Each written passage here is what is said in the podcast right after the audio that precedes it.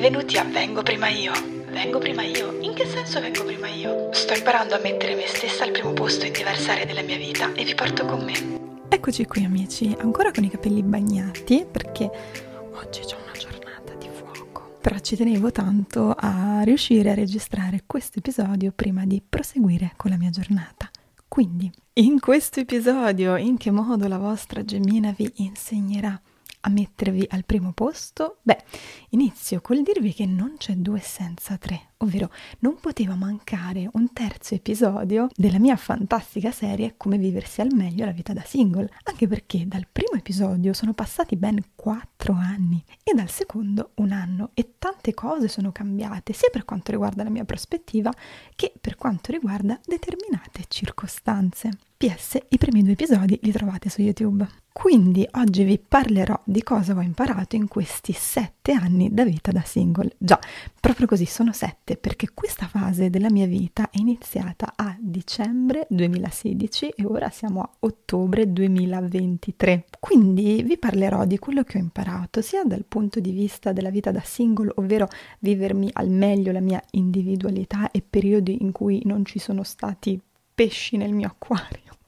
Io sono acquario di segno zodiacale, che per i periodi, insomma, che per i periodi durante i quali ci sono state delle frequentazioni. Allora, come primo punto vi dirò una cosa molto a favore della vita da single, non che non sia piacevole nella vita di coppia, assolutamente, dico però che spesso quando si ha un partner, per la maggior parte delle coppie è scontato trascorrere insieme ogni momento libero, ogni festività, ogni vacanza e anche se pure su questo avrei qualcosa da ridire perché ritengo che anche all'interno della coppia sia importante continuare a coltivare i propri interessi, la propria individualità, le proprie amicizie, anche non necessariamente sempre col partner. E alcune cose non dico che si facciano nemmeno per cattiveria o perché veramente uno attivamente vuole iniziare a chiudersi in questo nucleo della coppia, ma alcune cose avvengono a volte un po' in automatico. Invece quando si è single si ha un sacco di tempo libero in più da poter sfruttare per fare tutto ciò che magari anche senza farci troppo caso avevi leggermente accantonato, andare in vacanza con quell'amica che non vedi mai, viverti proprio le esperienze della vita in maniera diversa, perché anche le proposte e le possibilità di fare cose in un modo o nell'altro sono diverse, le situazioni in cui ci si va a ritrovare in qualche modo sono diverse. Questo ci ho fatto caso qualche anno fa in varie situazioni in cui sono stata invitata, in cui mi sono chiesta come invece le avrei gestite se avessi avuto un partner, forse sarebbe stato più una cosa di ok, vediamo, vengo anch'io, ci vai da solo, invece c'è un po' più di autogestione. Due, allora quello invece che ho imparato e che ho visto anche spesso sia intorno a me, ma qualche volta mm, l'ho anche vissuta io come cosa, è quella di evitare di cadere nel vortice di convincerti che se Tommaso o Laura in passato ti ha lasciato male è perché in realtà non meriti di meglio, è perché nessuno ti amerà mai, eccetera, eccetera. Cioè cercare di evitare di creare delle convinzioni molto limitanti dalle cose che sono successe in passato fatto, perché alcune persone dopo aver avuto una grande delusione d'amore si autoconvincono di dover in qualche modo volare basso, altrimenti è concreto il rischio di farsi male di nuovo. Fidati però poi che a lungo andare fa molto più male essersi accontentati di aver volato basso. Spesso le persone si perdono in relazioni con dinamiche tossiche e non riescono ad uscirne perché credono di non meritare di meglio e che quello è tutto ciò che la vita ha in serbo per loro. E invece con un po' di fiducia in se stessi, nella vita e talvolta con un po' di terapia è possibile trovare una persona veramente compatibile con te in maniera sana. E così mi collego al terzo punto, ripetizione pattern, ovvero se una cosa è andata in un certo modo in passato, non significa che succederà di nuovo, anche se dovessero esserci degli indizi. E qui è un po' difficile perché bisogna proprio surfare sul filo del rasoio, cioè sì, stare con un occhio sempre di guarda, stare attenti, però dall'altro lato anche un pochino lasciarsi andare e dare un po' di fiducia alla frequentazione, alle persone che si ha davanti. E infatti così mi ricollego al punto numero 4. Fiducia nella vita e e nelle successive nuove persone che puoi conoscere. Io mi sono ritrovata in questo loop, non è durato tanto per fortuna, però bruttino e confrontandomi con la mia cara amica, anche lei l'ha avuto. Vi descrivo questa situazione perché qua siamo nudi e crudi. Avevo frequentato per un periodo un ragazzo che mi piaceva abbastanza, poi non è andata, cioè ero rimasta molto male e successivamente eh, stavo frequentando diciamo un altro tipo, però cioè, era tipo la prima sera che lo vedevo, quindi molto tranquilla come situazione e anche se l'appuntamento in sé non è andato malissimo, anzi è stato prevalentemente piacevole, comunque mi veniva naturale fare il paragone con il ragazzo precedente che mi era piaciuto tanto. E infatti dopo quando sono tornata a casa me la sono presa così a male, ho avuto una crisi di pianto gigante perché una parte di me era convinta che siccome mi ci erano voluti non so quanti anni per incontrare una persona con la quale mi trovavo discretamente bene e siccome il tipo di quella sera era passabile ma niente in confronto al precedente e allora sicuramente ci sarebbero voluti come minimo altrettanti anni per incontrare nuovamente una persona con la quale mi sarei trovata discretamente bene. È ovvio che razionalmente ci si rende conto che so cagate, però lì per lì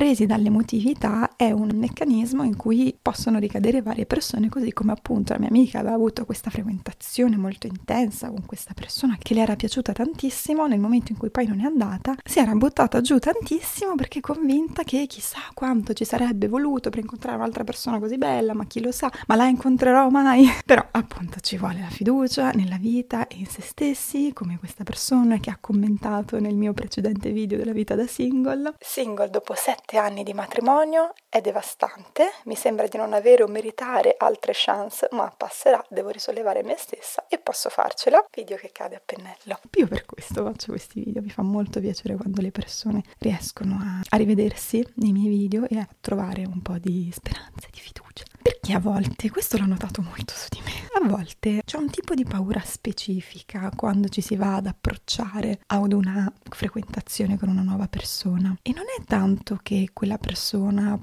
possa iniziare magari a non trattarci benissimo, a svalutarci, ma la mia paura è che io magari non ho la forza di allontanarmi da quella persona nel momento in cui non dovesse trattarmi bene. E, ed è un meccanismo che ho riconosciuto spessissimo, cioè andavo nel panico se qualcuno che frequentavo faceva qualcosa che dalla mia prospettiva sembrava una svalutazione o un darmi per scontata, perché poi so che devo mettere in atto la gemmina che si distacca in quel momento e a volte avevo paura di non riuscire poi a staccarmi da un'eventuale persona che non mi trattava benissimo. Quindi a volte veramente la paura non è quella che X possa trattarci in un certo modo, ma che noi possiamo non trovare la forza di andare oltre. E non è neanche un convincersi che andrà tutto bene, perché anche lì a volte dicevo, ma perché devo sempre fare quell'apocalittica che deve esserci qualcosa che non va? Perché non posso pensare che va tutto bene? Invece no, secondo me non si deve neanche pensare che vada tutto bene a prescindere, ma un buon atteggiamento può essere quello di avere la convinzione che io sono in grado di gestire qualunque situazione mi, pre- mi si presenti davanti. Quindi non è un andrà tutto bene a prescindere, ma un qualunque cosa accadrà,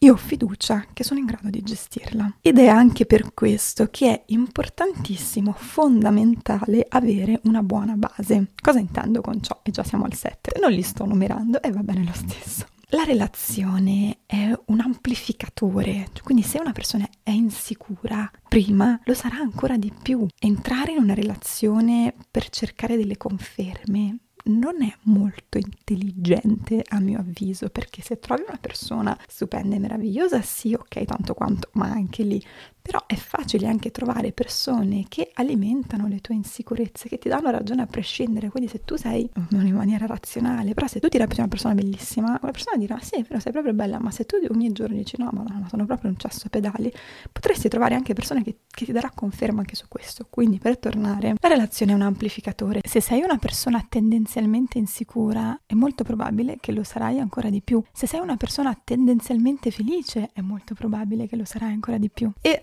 arrivati al punto numero 8, ci tenevo tantissimo a dedicare buona parte dell'episodio all'argomento dei malesseri. Ma cosa sono questi malesseri? Che da poco è stato sdoganato questo termine sul web. Allora, la mia personale definizione di malessere è quella persona che non riesci a lasciare andare nonostante ti crei solo del malessere. Però ho voluto fare la figa e cercare la definizione di malessere su internet. Eccola qua. Il malessere sarebbe quindi il ragazzo possessivo, geloso, che ti tratta male e anche in modo grezzo, qualcuno che ti lascia proprio addosso una sensazione di malessere. Però qui la mettono più in chiave di possessivo e geloso, ma un malessere può essere un malessere più generico, non deve essere necessariamente possessivo e geloso, ma ora vi spiego meglio. Credo che ci siano varie categorie di malesseri. Ovviamente non si tratta solo di una cosa al maschile, anche le donne possono essere dei malesseri. Comunque, quelli che mh, mm, abbiamo incontrato, io e le persone con cui ne ho parlato o che me ne hanno parlato, sono quelli che si avvalgono della tecnica dei mixed signals. Mixed signals, ovvero i segnali contrastanti. Perché siamo abbastanza intelligenti da capire se qualcosa è bianco o è nero, se qualcuno è interessato o non è interessato a noi. I mixed signals infatti solitamente colpiscono le persone un po' più insicure, con magari qualche trauma in più da risolvere ed è una cosa magnetica, cioè a volte tu ti puoi anche rendere conto che quella persona è un, maless- un malessere spesso ce ne rendiamo anche conto, ma è una cosa incontrollabile, c'è un'attrazione nei confronti di quella persona. Solitamente finché non viene risolto il conflitto poi si riesce ad andare avanti. Io ho avuto esperienze con diverse persone del genere, io ci ho perso le ore gli anni a cercare di decifrare i motivi che spingevano determinate persone a comportarsi in un certo modo nei miei confronti, appunto perché in alcuni momenti dimostravano anche un forte interesse nei miei confronti e in altri momenti mi ignoravano. Ed è, non so come spiegarvi, è proprio quella persona che è, è, criptica, non si capisce niente. Tu mandi screen e screen nel gruppo degli amici, degli amiche, per cercare di capire che cosa volesse intendere quel determinato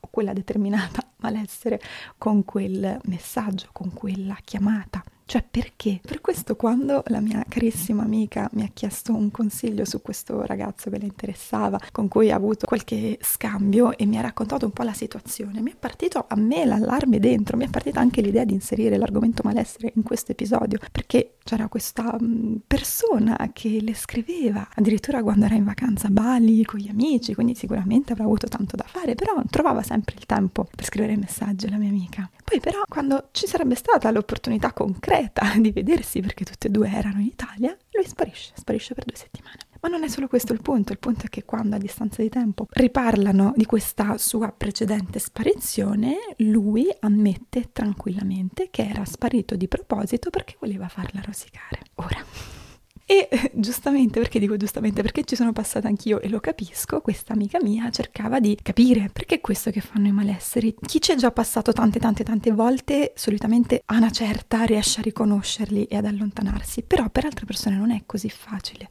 e, e stanno lì, si scervellano, si dannano, cercano in tutti i modi di comprendere cosa possono aver fatto magari loro di sbagliato, quale può essere stato il motivo, come poterli riconquistare. Anche un'altra mia amica che si stava sentendo con questo ragazzo che diceva dai ci vediamo, facciamo, ma sei stupenda, ma sei bellissima, non ho mai parlato con nessuno, come parlo con te, wow, fantastico. Quando giunge il momento di vedersi, lui la blocca, lui blocca il contatto di lei. Eppure lei ovviamente si dannava, cercava di capire la spiegazione, ma perché? Se si è dimostrato in questo modo fino al giorno prima, perché? Perché ci sono alcune persone che per loro è, è come un gioco, sono come dei piccoli burattinai che si divertono a vedere, ah se faccio così ho questa reazione, se faccio così ho questa reazione, se faccio così ho quest'altra reazione. Ma loro sono tranquillissimi, siamo noi che ci arrovelliamo in tutto ciò. E io mi ricordo di screen e screen mandati alle mie amiche perché non capivo niente. C'è stato un ragazzo in particolare che la cosa con lui è durata ovviamente non in maniera continuativa, ma tipo due anni e mezzo di questa cosa che lui da un lato mi diceva dai vieni ti porto a Sorrento, che ho la casa a Sorrento, facciamo il weekend lì. Oppure guarda io ho la casa in montagna, se tu hai bisogno per il tuo compleanno vuoi fare la festa lì, io ti do le chiavi, tu puoi tranquillamente fare la festa lì così, ma non è che ci stava frequentando, è così proprio. Non siamo neanche mai andati a letto con questo qui, che anche questo mi lasciava un po', perché dice, ma non ho capito.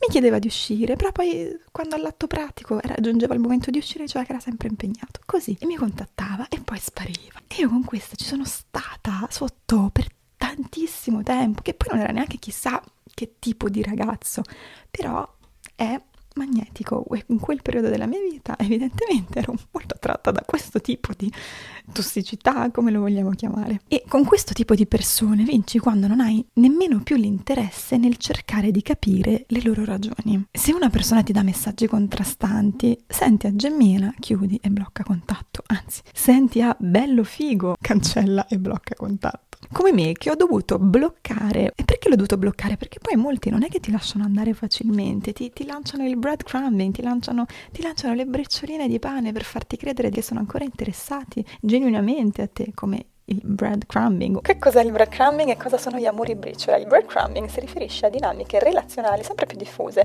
e può essere sperimentato sia nelle relazioni fisiche che in quelle virtuali attraverso l'uso dei social. Chi utilizza questa tecnica invia al proprio partner segnali discontinui di interesse che alimentano le speranze e le aspettative, nonostante l'altro sia tendenzialmente consapevole che la relazione non possa avere alcuna svolta e quindi non possa progredire. Quindi è quando, mi piace di più la mia definizione, quindi è quando una persona ti dà a briciolina quel minimo di conferma per tenerti ancora lì attaccato. Quindi dicevo, guardate che non vi lasciano andare facilmente, perché io con questo ragazzo, se ci penso, lui mi contattava così, come se niente fosse, mi chiedeva neanche come stai. Io gli ho detto, senti, ma chiedimi come stai. E lui mi fa, ah, dimenticavo che a te piace essere coccolata. E io lì ho aperto gli occhi e ho detto, ma se per questa persona chiedere come sta una ragazza significa coccolarla, non abbiamo più nulla da dirci. E ora ve lo racconto ridendo, ma non vi nascondo che è stata dura, perché io tendo a dare il beneficio del dubbio a tutti. Quindi veramente volevo capire perché sto matto si comportava così. Poi fortunatamente, contemporaneamente, ho conosciuto invece una persona di tutto un altro livello e questo mi ha aiutata a rendermi conto che merito decisamente di meglio. Quindi se vi chiedete se l'ho bloccato, la risposta è sì. Quindi se sei una di quelle persone che difficilmente lasciano perdere con questo tipo di malesseri e state a pensare tutto il tempo a come poterlo riconquistare perché date per scontato di essere voi il problema. Spero che questa parte di questo episodio possa avervi dato un po' di prospettiva, quindi se c'è qualcosa che vorrei tanto dire, la gemmina di sette anni fa, è che se ci devi perdere la giornata a decifrare, a cercare di capire che cosa è successo, cosa non è successo, lascia perdere lascia perdere, meglio direzionare le proprie energie verso qualcuno che è chiaro nelle sue intenzioni e nei suoi interessi nei tuoi confronti, perché poi lo psicologo è costoso. Ma detto tutto questo, che dobbiamo fare se siamo lì attratti da un malessere e non riusciamo a lasciarlo andare? Eh ragazzi, eh, io sono sempre comunque dell'idea che niente è un fallimento o è tempo perso, tutto fa esperienza, tutto fa brodo e tutto fa curriculum. E infatti eccomi qua con l'esperienza che ho fatto. Poi dalla sofferenza nasce un sacco di creatività. Molto banalmente, se non mi fossi presa una cotta gigante questo ragazzo portoghese e non ci fossi rimasta così male, non avrei avuto la spinta per creare questo podcast. E ancora me lo ricordo, ero in auto, stavo guidando una lunga tratta e mi stavo arrovellando per come erano andate a finire le cose con questo portoghese. Intanto stavo ascoltando questo podcast di Liz che si chiama Date Yourself Instead. E lì ho deciso di aprire il mio podcast e stavo iniziando a pensare al titolo e mi piaceva tanto che a livello ritmico era molto simile al Date Yourself Instead, vengo prima io. Ciao. E così, così è nata questa idea, ragazzi, questo portoghese. 10. Ogni tanto vi do un numero a caso. 10. Allora, mi è stato utile capire questa differenza di approccio, ovviamente un po' generalizzato, tra donne e uomini per quanto riguarda la valutazione di una persona nuova partendo da zero. Io almeno mi ci sono rivista in questa cosa. Quando io ho un appuntamento con un ragazzo nuovo, quando lo vedo per la prima volta, per me, o quando inizio a sentirlo per la prima volta, è come se partisse da 10. Parte da 10 e poi ogni cosa che magari non mi convince tanto è come se facesse gli strike. Primo strike, secondo strike, terzo strike, a una certa dico ok, basta, non fa per me. Però io, senza conoscere una persona, parto da 10, gli do sempre il beneficio del dubbio, poi si valuta se resta un 10 o se piano piano perde punti. Che era un po' come la valutazione della mia professoressa di italiano, di letteratura italiana al liceo, che diceva ragazzi, ma perché voi partite sempre da 10 quando vi faccio l'interrogazione, poi man mano che non sapete rispondere o che rispondete male ad alcune domande, il voto si abbassa, ma per me partite sempre da 10. Invece gli uomini partono da 0. Nel momento in cui conoscono una persona nuova, partono sempre da 0. Pensano, è una sconosciuta, io non so niente di lei, finché non mi dà prova di essere una persona che mi interessa per qualunque motivo, per me resta zero. Quindi è diverso, cioè guadagna punti nel momento in cui è una persona che reputo interessante, compatibile, eccetera. Quindi per tornare magari all'esempio della mia professoressa che partiva da 10 a prescindere, eh, magari un'altra professoressa dice, beh ragazzi, partono da zero, quindi do per scontato che non sanno nulla, nel momento in cui iniziano a darmi risposte corrette, il punteggio sale, no? Ok, però questo cambia tantissimo a livello di approccio, perché nel momento in cui io parto da 10, una donna parte da 10, vuol dire che lei già ci mette un sacco di aspettativa, nell'incontro, nella persona. Ed è anche questo il motivo per cui alcune donne magari si, si arrabbiano, si infastidiscono tanto nel momento in cui la persona appena conosciuta non si dimostra il 10 che loro pensavano che fosse. E c'è uomini più di tanto, cioè aspettative bassissime finché una persona non prova loro il contrario. L'ho trovata molto interessante come cosa da conoscere e anche da adottare, magari la tecnica degli uomini che mi sembra un po' più intelligente.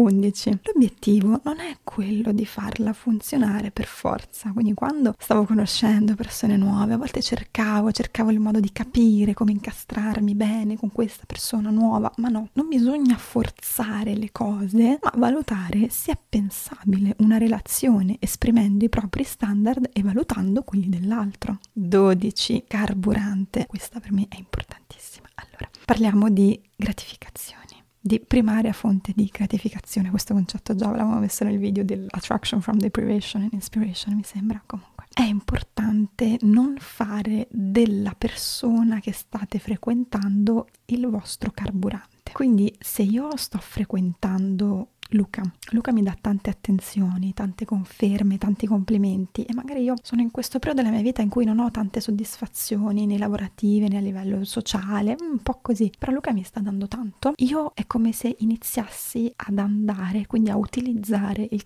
carburante, tra virgolette, di Luca per sentirmi gratificata, per sentirmi bene. Ed è una cosa che non in queste circostanze, però qualche volta mi è successa. Se ero in un periodo un po' di down e iniziavo a sentire una persona che mi dava tante attenzioni, tanti complimenti, tante gratificazioni, a volte tendevo a non cercarle più quelle per conto mio, quelle autonome. Quindi se c'era una cosa che mi faceva piacere fare, ero già soddisfatta dalle gratificazioni che ricevevo da Metti Luca e quindi non andavo a cercare più gratificazioni mie, autonome. E quindi io lo definivo sto andando a Luca e non mi piace. E quindi credo che sia importante continuare a mantenere le proprie primarie fonti di gratificazioni e non, non, trasformarle in quelle che ci dà il partner, la persona che stiamo frequentando, che già un po' ce ne dà comunque a prescindere chiaramente perché se stiamo con una persona è perché ci dà anche gratificazioni, però non farle diventare le uniche gratificazioni che abbiamo all'interno di una giornata, cioè se non facciamo nulla dalla mattina alla sera, un periodo che non abbiamo un lavoro, siamo disoccupati, abitiamo lontani dal mondo, non abbiamo amicizie, però stiamo frequentando questa persona che un po' ci porta fuori, ci fa fare cose, ci dà gratificazione, andiamo a letto. È chiaro che poi si inizia a fare di questa persona la principale fonte di gratificazioni, ma è una strada che non vi porta a una cosa molto piacevole, perché poi è un momento in cui per qualunque motivo questa persona diminuisce o interrompe le gratificazioni.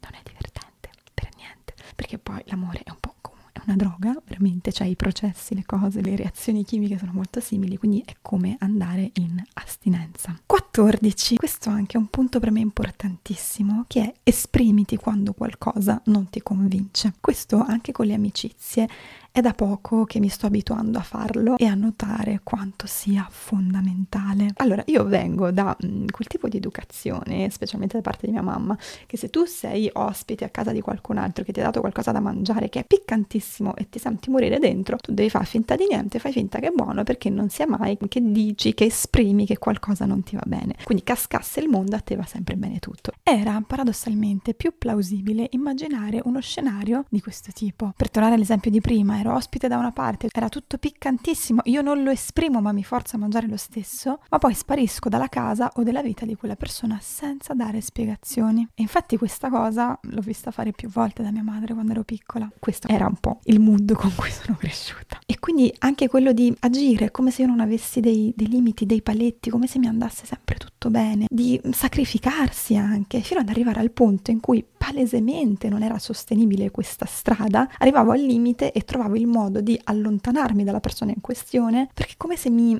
aspettassi che le persone che mi circondano dovessero avere la sfera di cristallo e che se non sono in grado di comprendere che qualcosa non mi sta bene, allora non sono delle persone che veramente ci tengono a me, ma se io comunque le voglio nella mia vita, devo sopportare e reprimere le mie esigenze. Questo è un po' l'esempio con cui sono cresciuta e un po' anche l'ho praticata questa cosa. E infatti mi sembra stranissimo anche da dire ad alta voce, lo so, però è quello che ho notato essere il mio pattern per diversi anni. Ora invece parlo, parlo tantissimo tantissimo, non lo so, però mi sto aprendo molto da questo punto di vista, proprio perché ho fiducia che le persone delle quali scelgo di circondarmi siano in grado di comprendermi e di venirmi incontro quando possibile. E in questo modo, con il confronto, riesco a fare anche un bilancio più immediato sulla compatibilità tra me e la persona in questione, perché poi vedere mia mamma che ce l'ha ancora con membri della sua famiglia per cose successe 40 anni fa, per le quali spesso e volentieri lei stessa non aveva mai espresso contrarietà perché, tra virgolette, loro dovevano comprendere la situazione, mi motiva ancora di più a cercare di mantenere un canovaccio pulito, bianco. Ma cosa significa Gemmina avere un canovaccio pulito, bianco? Eh amici, ora ve lo spiego e così passiamo al numero 15. Questa metafora l'ho ideata io Prego cari, quando si instaura una relazione di qualsiasi tipo, solitamente si parte da zero con un canovaccio bianco,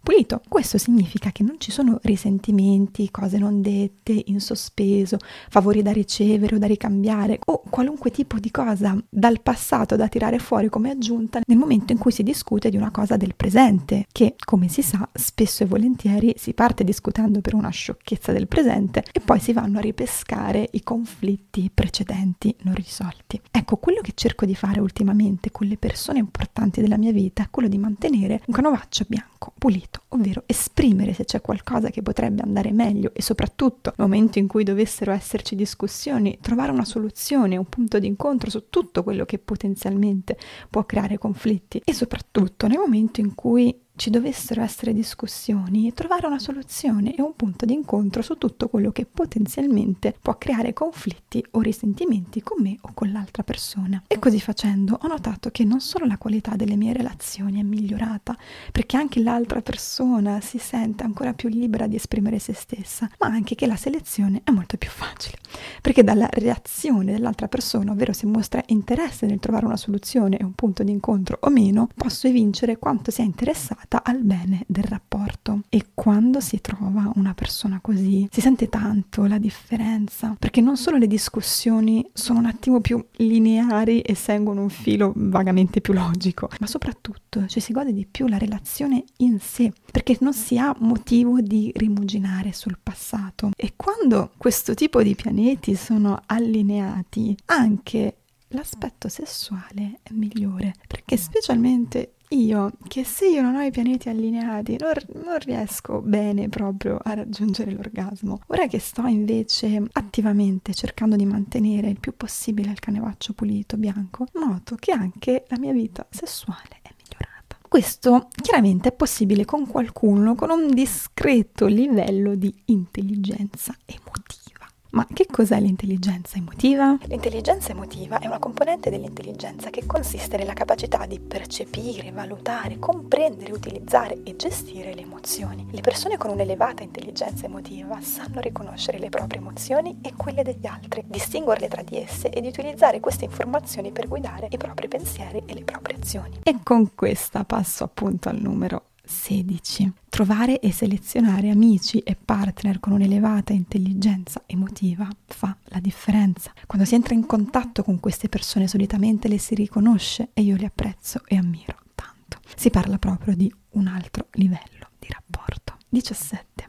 Meglio soli che male accompagnati non è soltanto un detto detto. Proprio in questi giorni si sta diffondendo sul web questo tweet di un uomo che ha pubblicato un post in cui ha scritto quanto è brutta quella fase in cui inizi a odiare la tua ragazza. E c'erano stati sotto una miriade di commenti ma così brutti che mi hanno, mi hanno, un po' scossa, quindi di uomini che non lasciano, anche se arrivano a odiare la propria fidanzata, anche se arrivano a tradirla anche senza proprio volerlo, ma soltanto nella speranza di farsi lasciare. Tutti esempi che ho letto, anche se arrivano a sputarle sulla schiena per simulare un'eiaculazione perché non riescono più ad avere rapporti con lei, non lasciano. E anche se arrivano a dirle di vestirsi in maniera più coperta, non per gelosia, ma perché non hanno più piacere a vedere il suo corpo scoperto, non lasciano. Quindi, a maggior ragione, cioè se vi dovete sacrificare e stare con persone che vi trattano male, perché qui la gravità non è esclusivamente che questi uomini trovano tutti questi metodi per tollerare la presenza della loro partner perché non sono in grado di lasciarla, ma la parte peggiore per me sarebbe proprio quello di avere al mio fianco una persona che accetta di trovarsi in una relazione con un umano che segretamente odia. Non lo augurerei a nessuno. Io voglio che il mio partner sia con me perché gli fa piacere e lo vuole, altrimenti meglio soli che male accompagnati accompagnati, voi magari pensate che l'altra persona,